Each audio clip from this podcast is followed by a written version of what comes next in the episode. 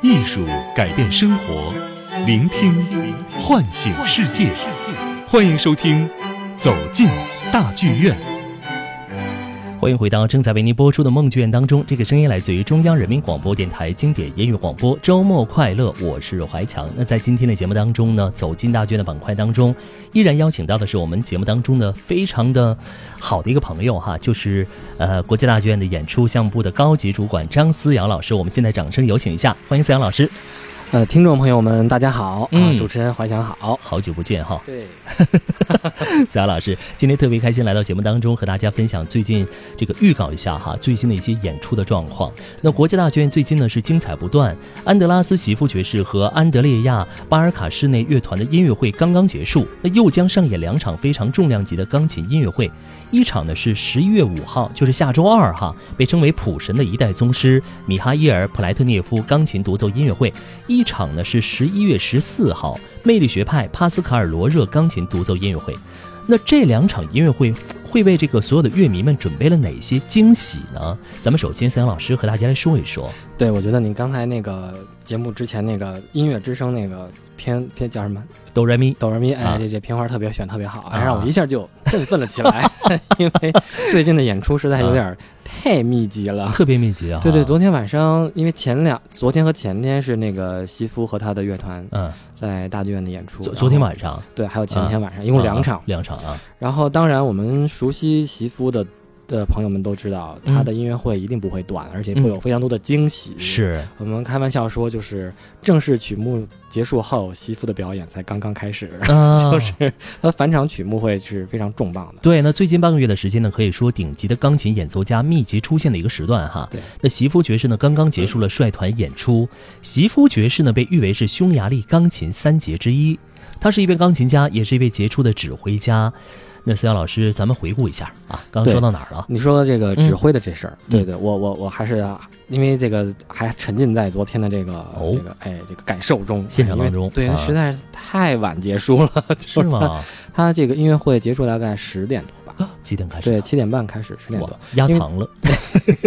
嗯对对，他如对我想，如果他要是教就教课的话，嗯一定是那种就是留好多那个课外作业的那种，因为他知道的实在太多了。是吗？嗯，他正式演出，比如说第一天嗯嗯正式演出，他这次是这个嗯自己弹琴自己指挥哈，就是他还兼了指挥家的身份嘛，像你嗯刚才说的，嗯啊，我们之前认识的媳妇都是那个弹巴赫的媳妇。嗯嗯嗯啊，就是他是巴赫的权威，弹嗯哥德堡啊，嗯弹这个平均律啊，对不对？嗯那么这个他自己亲自来呃演奏贝多芬的钢琴协奏曲，嗯他弹奏钢琴的部分，然后自己在指挥他的乐队，嗯，啊，这还是挺不多见的一件事情，至少自。弹自指。哎，自弹自指啊当然，这种形式在乐坛上现在越来越多了。但是嗯媳妇嘛，他他这次还是头一回来中国干这事儿哦哦，啊，所以对于观众来讲呢，一呢，大家是想听听看这个他老人家这个一如既往的这种高水准的表演，嗯就是弹奏的表演；一为一方面呢，还想听听看就是他老人家这个指挥乐团什么感觉。嗯嗯。哎，那么哦，他指挥是第一次亮相，在国内，啊，在国内啊，国指挥他自己这个室内乐团哎嗯，他所有的这个乐手都是自己挑的，嗯然后都是他的朋友。嗯，那么他实际上演出，呃，这个曲目中呢有钢琴协奏曲，还有交响乐作品。嗯嗯那么第一天演完了，第一天他是演这个下半场贝多芬的第五号钢琴协奏曲《皇帝》嗯啊。那么这首先都是一个很很很大分量的作品啦。嗯然后呢，我们就在想说，那如果是以前独奏会的时候啊，就是去年十月三十号他在大剧院开独奏会的时候，嗯，返场曲返了七首作品。我对，就是活活加了一个 加了一个第三半场。然后我嗯当时在这个音乐厅的最后面哈，我就想说，那今天他返什么呢？他总归要返一首嘛，对吧？然后就上来了以后呢，哎，致谢，然后那个两只这个肥胖的小手在空中 空中就画了一些节奏啊，哎，就是那种很平均的节奏。嗯我就没想到他一上琴就弹了一个贝多芬的那个黎明交呃那个奏鸣曲啊哦，，那是一个。挺挺长的作品，然后他那一下就哒哒哒哒哒一听，我想不是吧？就是搂不住了对对，啊不是什么意思呀？嗯 这个嗯没说有第三个半场啊，对对，然后就就就开始了，就嗯在所有人的惊愕的目光中，他就大模大样的开始了这个返场曲目。那你知道，嗯一般返场都返场小小作品嘛，是对吧？是就来一奏鸣曲第一乐章，嗯哇塞！然后呢，弹到一半的时候，而且它是带反复的，嗯那就是通常在城市部它会加反复，你知道，嗯就是一个挺正式的演出。然后谈到这个曲目中中断的时候，我心中呢就闪现了一丝邪恶的念头，因为您知道，就是我们长期普及观众就说乐章之间别鼓掌，啊，是对，就是如果这奏鸣曲有三个乐章，那么乐章之间您是不鼓掌，对吧？然后我就好期待说，如果他这个乐章弹完以后，大家不鼓掌，嗨，会不会就一直下去了？是对对，所以然后结果他那天是第一天晚上是反了这个黎明奏鸣曲的第一乐章，然后这个，呃呃巴托克的一首作品，还有莫扎特的一个奏鸣曲的第一章嗯，哎，都给时间时间很长，超级，长。然后啊昨天呢，嗯结果我想这个昨天的曲目就正式曲目会更久一点，嗯弹两首协奏曲，就是贝多芬的第二和第四钢琴协奏曲啊，嗯嗯然后一首莫扎特的交响曲嗯啊。那这完了以后，我们就想，那今天反什么呢？对不对？那总归有点吧。结果呢，一上来，他把昨天就是第一天演奏会后的这个黎明的二三乐章反复了一下。哦，哎，就是他告诉你说，你看，就是你买买我两场值，对对吧？对，能我续上 能啊，是吧？啊，所以就到了到了很晚，对，但是他给你的这种感动确实是，嗯，很很深刻的，就是他不是那种很很善于表达的人，那这个这个演出结束之后，思阳老师有跟那个呃媳媳媳妇对，我们就专门专门聊了聊，对，对聊了大概有三四三四十分钟，我觉得跟每次跟这些人，包括他呀，包括这个普拉斯涅夫呀，包括这个。呃，普莱西亚等等，就这些老一代的大师，你嗯都会被他们身上有一个特质所感动，就是嗯朴素。哦朴素，他对于音乐来讲，就是音乐永远是最重要的事情。嗯嗯那比如说他那个第一天的指挥，就我们在谈他这次除了弹琴还指挥吧。嗯，他第一首是一个巴赫的作品，然后他没有什么动作，嗯，他没有打拍子，啊。然后就是站在那儿，就是用用眼神儿来指导。啊，对，我们知道在球场上，眼神儿防守是个贬义词哈，但是在音乐的 音乐会上，眼神指挥是一个最高境界吧？我想，哦。对，就是他所挑的这些乐手也知道该怎么做。就心有灵犀，对，然后他们的啊品味都相同，所以他只需要告诉乐手说啊，我需要这个地方是一个什么什么蓝色，嗯嗯，就好像是巴赫那个年代，就是你讲巴赫的乐谱上也没有什么标记，为啥呢？是因为那个时候的乐手都知道该咋演。是 对，到反倒了给我们现代人提到了一个难题，就是说啊我们看到这些空白的乐谱。就不知道该咋演，对对 但是他们都知道，对，所以对于对于他们来讲，我就我说，那您觉得一个音乐家什么最重要？他说态度最重要。哦，这个态度就是说，你不要空着脑袋来排练，嗯你在你在来参加我的乐团，你来参加排练前，你就应该做好功课了。嗯嗯，对，嗯哪怕你可以演的不准，就是你可以犯一些错误，比如说嗯碰错音呢，或者是怎么样的，但是你你必须对音乐的态度是我想要的。嗯，我觉得这个是每一个我接触的大师他们共同的一个特点，就是他们会把自己放在音乐的后面。哦，嗯就音乐永远放在第一位，对，然后呢本身也特别的朴素，对对，嗯所以呢，就是我跟他开了个玩笑，我说嗯那那我说你没有没有打拍子去指挥他们我说看上去好像他们是被音乐在指挥的一样。啊啊啊他说这就是最高的境界。哇，这此时无声胜有声啊！那那那这对于第一次在国内的观众面前来指挥，嗯有没有探讨这个问题？那对于很多的一些观众来说，他们的这个反馈是怎么样的？对我现在也在留意一些就是乐迷群里的反响嗯嗯啊，当然大家觉得还是蛮惊艳的。当然就是我们对于一个演出来讲，我们怎么样的评论都是都是可以的对有的有的朋友就觉得说，哎，这个有点像那个自动驾驶。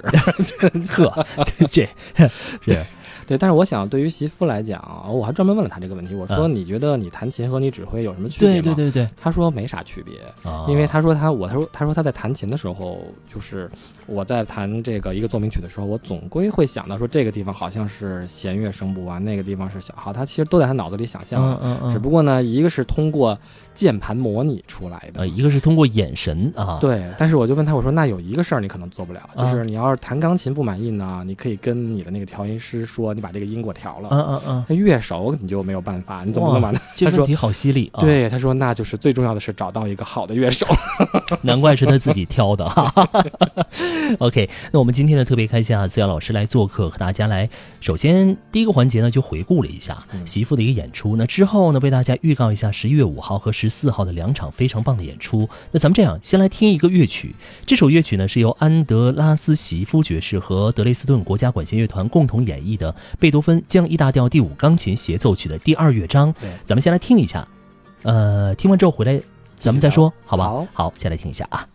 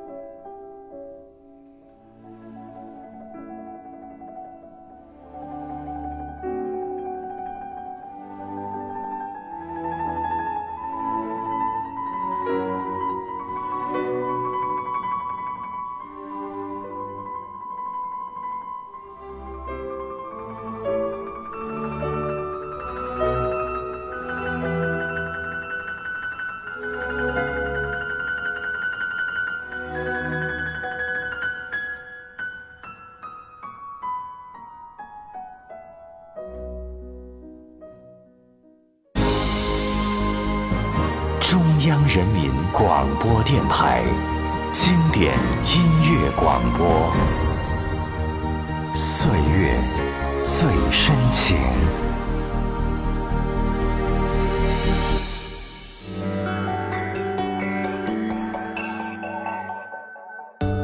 时间就要从头送回了从前的你我，守候温柔，从没改变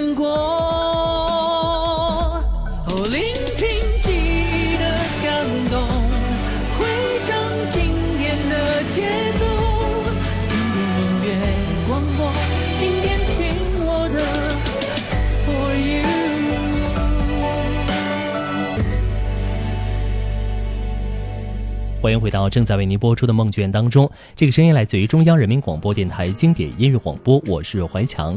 那接下来还是用非常热烈掌声有请出我们的老朋友，国家大剧院演出项目部的高级主管张思瑶老师，欢迎思瑶老师。啊、听众朋友们，大家好，主持人怀强好。嗯，咱们有任何的问题都可以随时和我们的思瑶老师来互动哈，可以到微信的公众账号当中来搜索添加央广经典音乐广播，文字留言就 OK 了。那在媳妇的这一次音乐会上，就弹奏了刚刚我们听到的这位贝多芬降 E 大调第五钢琴协奏曲第二乐章哈。对他还弹了三首贝多芬的钢琴协奏曲，嗯包括刚刚我们听到的这首，这首应该是这个呃知名度几乎是最高的一首，嗯嗯。贝多芬的这个钢琴协奏曲，嗯嗯。也经常就是第二乐章也经常会被引用到很多的影视作品中。嗯，可能比较著名的，大家知道就是国王的演讲，啊，在这个片尾啊，这个 男主角走准备走上讲台的时候，哦，这音乐响起字幕慢慢升起，嗯。然后就是这个啊，你就会觉得啊哇塞，还这个导演还真是挺懂的，对对，所以我就觉得引出一个话题，我觉得就古典音乐其实并没有跟大家距离很遥远嗯嗯你可能像席夫他们这种职业的音乐家。他们可能对是职呃对演奏音乐来讲，对于他们是一种生活。嗯是可能他们没事儿，你你在看刷一些 app 的时候，他可能在看一些就是从哪里搞来的几百年前的手稿。哦，对，这是他们的生活。嗯但其实对于我们来讲，就是我们知道有这些精彩的演出，嗯我们知道有这些经典的作品，然后嗯我们对自己的生活还是有一些感知和和运用。嗯嗯，我觉得这个其实挺好的，就是所有的古典音乐或者说艺术品或者说艺术带给我们的感受，在生活中有一个呃反射或者是映衬。嗯我觉得这对于我们当代人来讲是更重要的一件事情。我觉得思阳老师这一点说的特别的对，就包括现在我觉得就听咱们广播的人哈，我还是强烈建议说通过这个调频的方式来听，这样是更加我觉得会纯粹一些，哎，就是你就是细腻一些。有一有一种感受被关闭了以后呢，你的思想就会被打开一扇窗。没错，没错，没错哎。就包括咱们坐地铁的时候，你就发现啊，一整个车厢所有人都在低头看手机，哎，然后有一个人在看书，你就会觉得哇，好感动。对，所以说我就偏偏不看，你书都不看是吧？我手机又偏偏不看。就包括三亚老师刚刚说那国王的演讲哈，嗯我觉得通过影视剧的方式里边会呈现出很多大师的一些作品，也是非常对就是让人感动的而且一部分。关键是，如果你是懂古典音乐的人，就是你对音乐有感知的话，你在那个瞬间，你会觉得你会收获更多的东西。。对对对。然后，如果你你不大知道这个作品的背景，你在那个时候，你可能就，嗯，好好听哦，啊突然就知道对，然后你好好听，然后啊这个，嗯，蛮蛮舒缓的哈。哎呀，电影结束了。但是如果你你知道这些呢，你可能会收获一些更丰富的感受。对，而且我听说好像最近吧，还是过嗯两天，这个《海上钢琴师》好像要重新修复，啊四 K 重新上映。对对，我还真是要去啊再看一看。我也是。OK，咱们共同期待一下。怎么回事？对，咱们聊到这儿来了哈，咱们接下来聊一下十一月五号的一代宗师普莱特涅夫钢琴独奏音乐会，思阳老师会有什么看点吗？对，首先他是媳妇的好朋友，对，然后好伙伴啊，然后我跟他说那嗯个，普莱特涅夫下周要来，他说啊是吗？他弹哪首作品啊？然后还嗯挺挺紧张的，然后啊，对他。还挺紧张。他们相互之间总会要保持一些联系，哦对对对。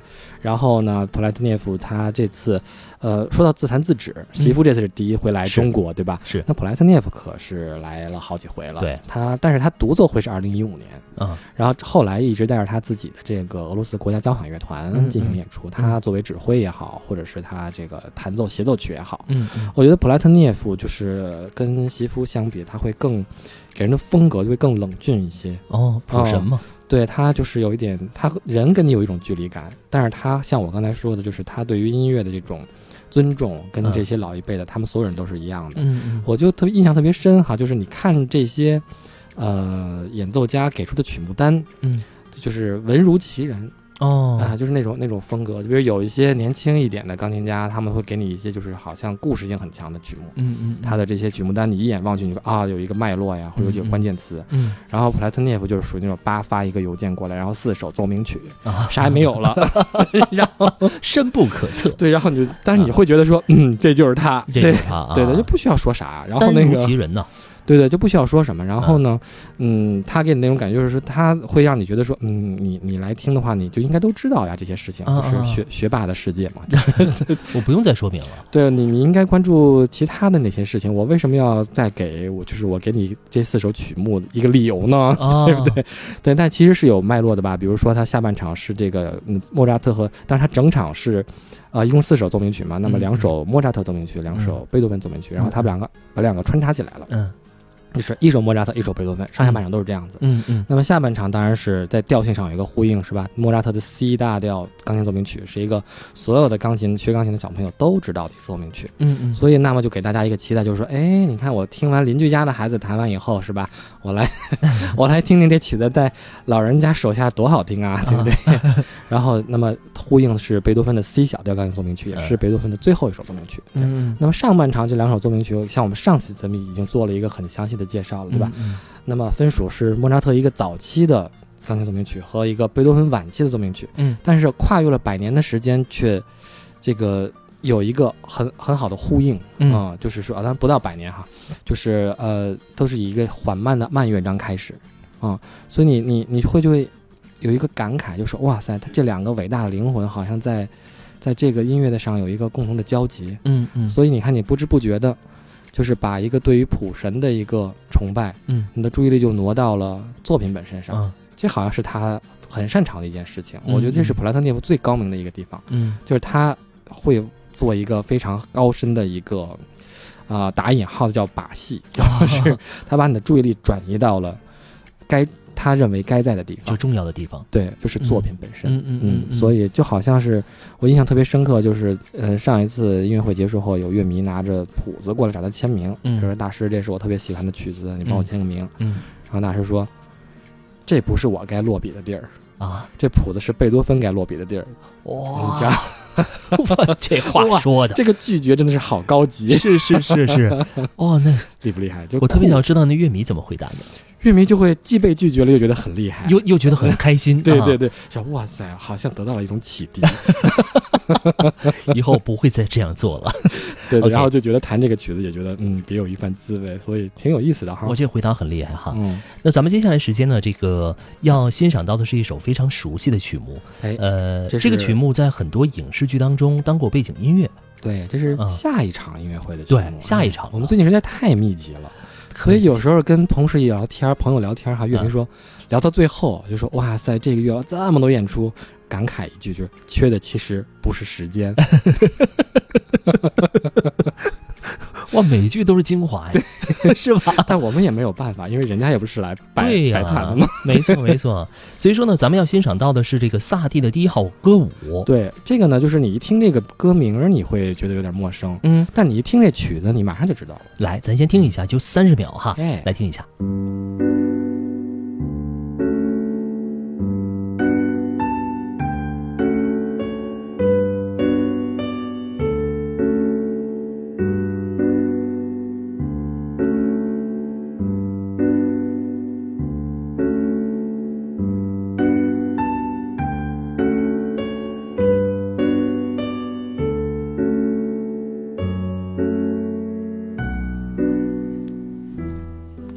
只有短短三十秒的时间，但是呢，听到之后你会觉得，哎，在哪儿听过？对，这不就是那个好像我在哪个 app 上收到那个什么咖啡伴响曲，就是或者是午午茶伴响曲。没错没错，这个时间段刚好合适哈。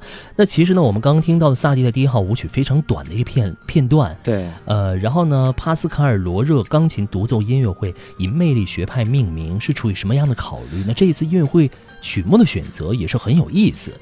就是说熟悉呃钢琴艺术的朋友会知道，就是说在钢琴的这个整个的表演艺术中呢，它是一个很很大的一个脉络和谱系，嗯嗯它是一个全全图谱的。那么这里面有很多重要的分这种脉络，就比如说德奥学派呀、嗯。俄罗斯学派呀，当然了，法国学派是一个非常强盛的学派，嗯当然还有意大利学派等等等等。嗯。啊，所以呢，就是说法国学派它里面名家辈出，作曲家也很多，然后演奏家也很多，所以嗯我们当然有机会的话，需要留一些篇幅给这些擅长这些演奏这些作品的钢琴家留一个舞台。那么罗热本身就是法国人，嗯他一会儿我们再介绍他的这个身世。是总归他是一个非常非常合适的作为今年的这个法国钢琴学派的一个代言人。嗯那么刚刚听到这个萨蒂这个作品，大家很熟悉哈，这是一个传统一点的钢琴的演奏。嗯，其实它的应用非常广泛，我们大家因为对这个曲子太喜爱了，所以嗯我们把它呢改编成了很多版本。嗯嗯嗯，比如说我们今天还带来了一个爵士版本的演出，就会让你觉得哎耳目一新。是，所以说有的时候呢，一定要感谢一下我们的思瑶老师哈，就是在节目当中和大家分享那么多丰富的一些知识，包括为大家介绍那么。多著名的一些音乐家，那还有呢，就是通过节目当中这些音频啊，都是我们思瑶老师为大家精心准备的，而且包括哪一段音频放在哪儿来播，都是精心设置好的，非常的感谢。那接下来呢，我们就听一下刚刚思瑶老师说的改编成的爵士版本，哎，来欣赏一下。之后呢，回到节目当中。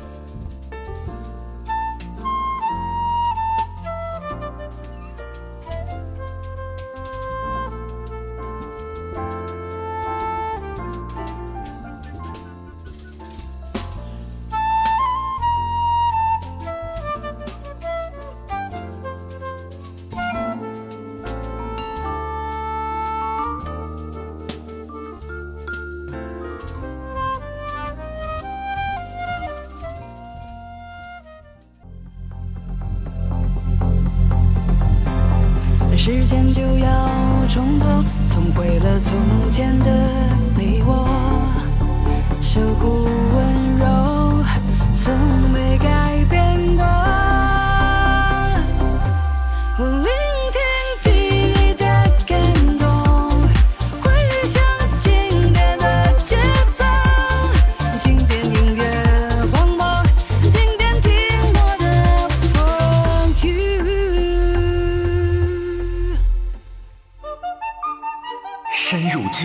经典巨作，探索音乐恒久魅力，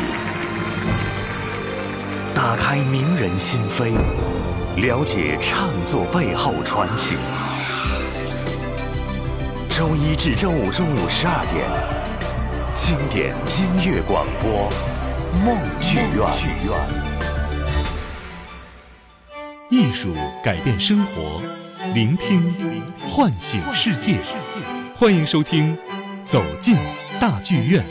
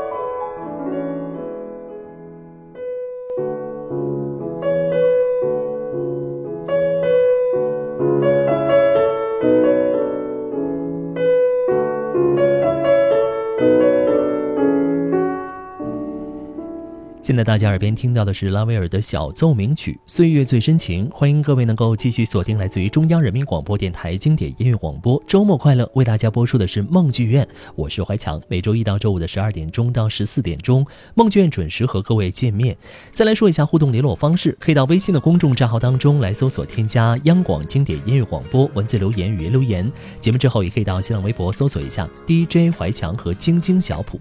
那今天节目当中非常荣幸和开心邀请到的是节目当中的老朋友，再次的掌声有请出国家大剧院演出项目部的高级主管张思瑶老师，欢迎思瑶老师。啊，听众朋友们，大家好，主持人好。嗯思瑶老师今天来呢，一方面是为大家回顾了一下之前的演出哈，另外呢就是为大家解读一下近期钢琴音乐会的一些亮点。那刚刚我们听到的拉威尔的小奏鸣曲呢，是十一月十四号魅力学派帕斯卡尔罗热钢琴独奏音乐会的演奏的曲目。这场音乐会被命名为魅力学派，所选的曲目呢都是出自于法国作曲家萨蒂、普朗克、拉威尔和德彪西。那为什么巴黎在我们感觉当中是五光十色的，但是从那里受到浸染的作曲家，他们所创作的钢琴音乐当中，有那么多静谧的作品？而且法国学派都有哪些特点呢？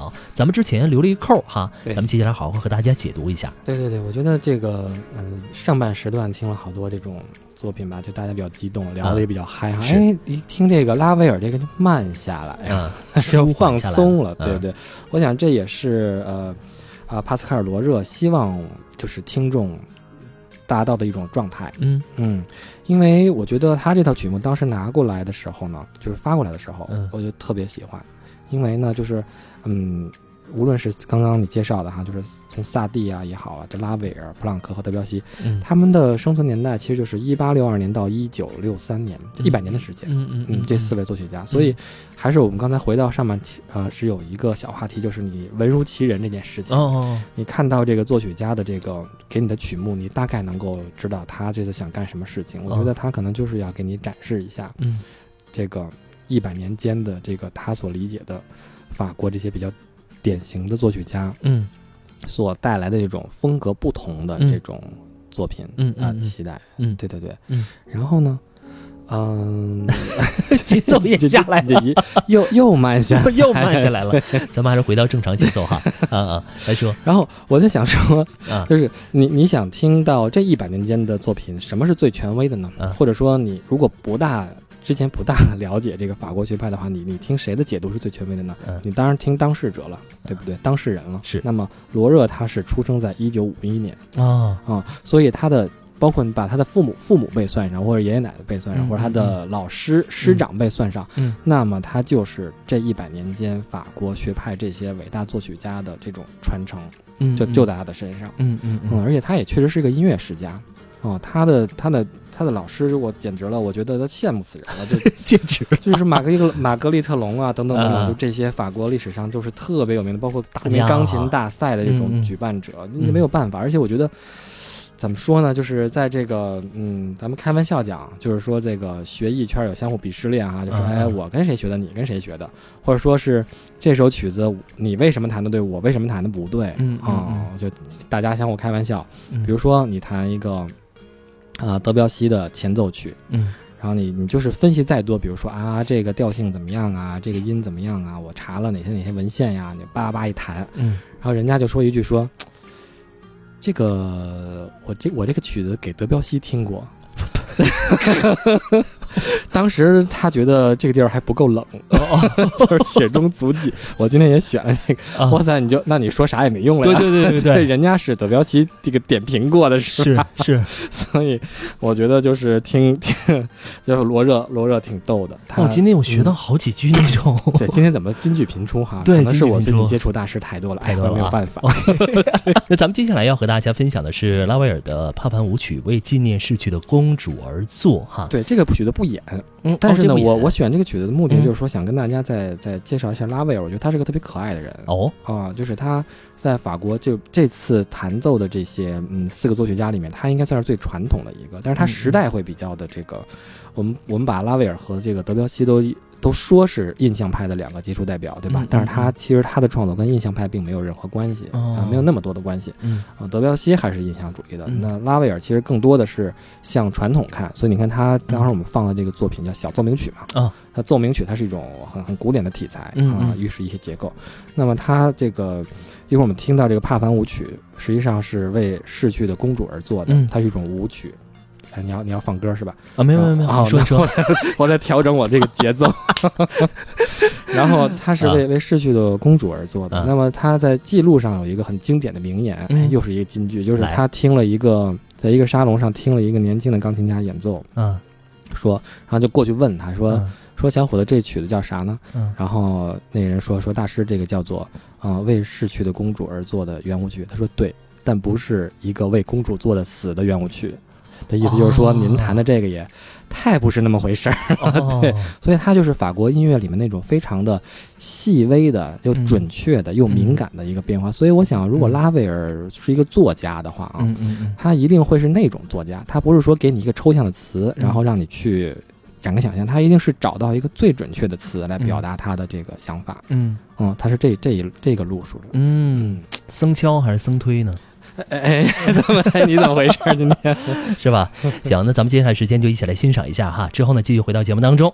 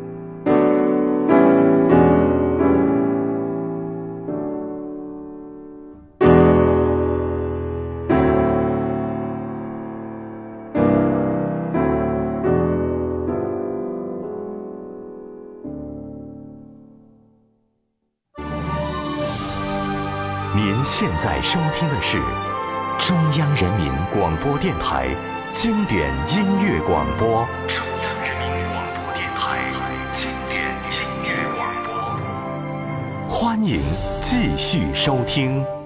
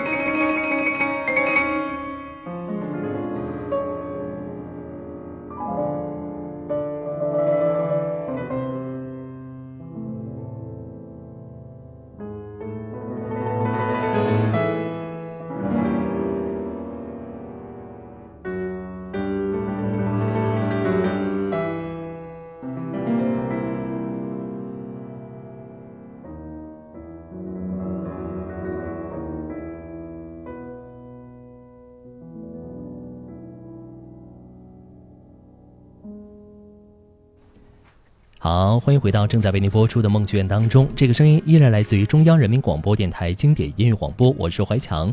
那接下来呢，还是用非常热烈掌声有请出我们节目当中的老朋友，国家大剧院演出项目部的高级主管张思瑶老师，欢迎思瑶老师。啊，听众朋友们，大家好，主持人好。嗯刚刚咱们带给大家的是著名的钢琴家罗热演奏的普朗克的一个作品，叫做《纳泽尔之夜组曲选段》哈。这是他最著名的一个钢琴组曲之一。嗯所以就是我们刚才有一个小话题还没有聊完哈，对对对就是法国的这些学派到底是什么特点，特点？但这是一个特别大的话题。哎，哎，我们就是，呃，还是要结合演出。为什么要在一年的演出中总有一场或者两场的时间，然后嗯不断的在坚持做各国的这种学派？嗯嗯也是为了让大家不是说听一次就完了，嗯啊，我们你不断的来音乐会，然后不断的从演出本身去感受，嗯呃收获你自己的一种直觉，我嗯觉得这个是更重要的。那嗯回到我们今天呢，这四位作曲家，我觉得就是还，呃，我想罗热本人他应该是想给我们展示一种这种一百年的不同，嗯就是在这一百年的时间内。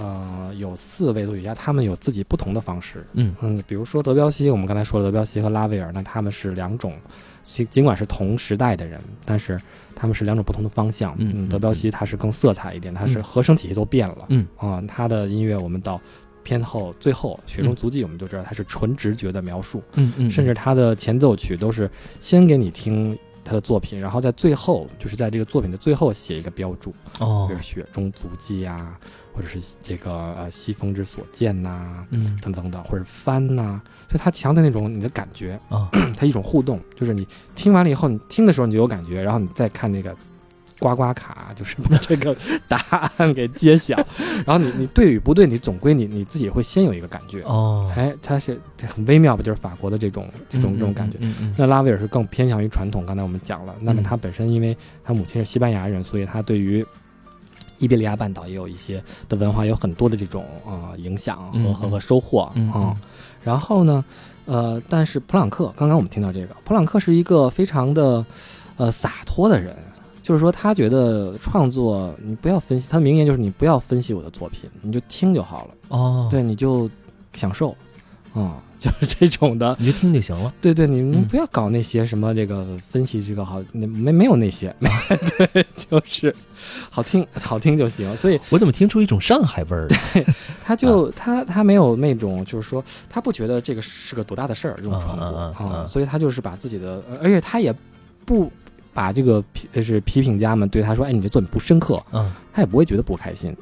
嗯，他反而倒觉得说，那我我就是写成这样的，嗯嗯怎么样的，就是就是，而且就是普朗克是呃更他是当时这个法国六人团的一个代表吧，这个嗯。法国这个六人团是当时一个呃法国的乐评界给当时的六个作曲家的一个简称，哦。它的呼应呢就是这个当时俄罗斯有一个民族乐派就是五人团，嗯就是我们接着这个图画展览会啊，嗯。就是这个他们包括里姆斯基科萨科夫啊，居一啊等等等等，嗯嗯嗯是这样的一个团体。嗯，那么萨蒂就是另外一种风格了，对吧？萨蒂就比较神秘啊，哦，啊，然后他风格经历了很多变化。但是无论如何，我们今天反正也在这个呃节目中，我们简而言之就是罗热希望给他大家带来一个就是一百年间这四位不同的作曲家的不同的方向。那么他为什么有资格来演？因为他是当事者，因为人家就是师承就这么学下来的。而且就是我觉得他的这种经历真的是我们所谓的就是含着金钥匙长大的孩子，而且人家学得非常好，嗯而且人弹的也非常好，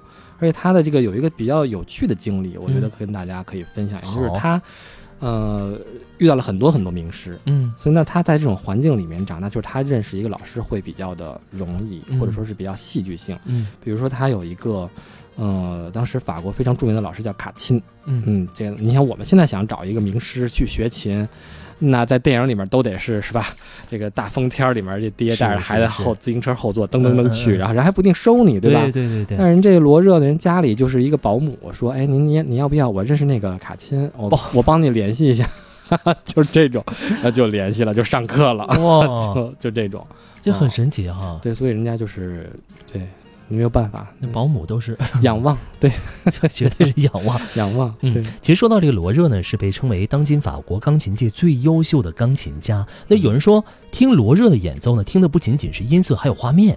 对这嗯这思阳老师，咱们和他大家说一说。他觉得，嗯嗯，他当时我们也就看到了一些这个嗯朋友们发来的，就是关于他的一些报道啊、包括就是经纪公司的朋友们嗯提前帮我们对他进行了一些问问询，就是这个嗯。采访嗯嗯。短短暂的解答。嗯。我觉得他有一点说挺好，他说你怎么去了解这个法国作品啊？你除了听音乐，除了练琴以外，你要去法国的散乡间散步，哦，你要喝葡萄酒，嗯你要。品味美食，就是你要嗯。感受要足够多。嗯。这个好像我们在去年就讲德彪西的时候，啊、讲德彪西的音乐的时候，我们也有过这种这种聊过，呃然后当聊过这个事。当时还说好像就就是很多像这个作词和作曲就采风嘛，对，就差不多挺像的。就是你首先你的内心世界要有这个东西，是然后他给你的一个音响，你才能够才能够激起你的这种想象和感受如果你没有，嗯那你就是会觉得说，嗯，这什么呢？就、啊就好像就好像你看一本书，啊然后你认的字儿不够多，嗯你就会发现，嗯哎，这个是一个一个码儿，然后这是一个什么东西。嗯但如果你认识这些词，嗯，就没有问题。对，但是其实说到这儿，我我再多说一句哈，啊。就是我这回也问了这个席夫，嗯。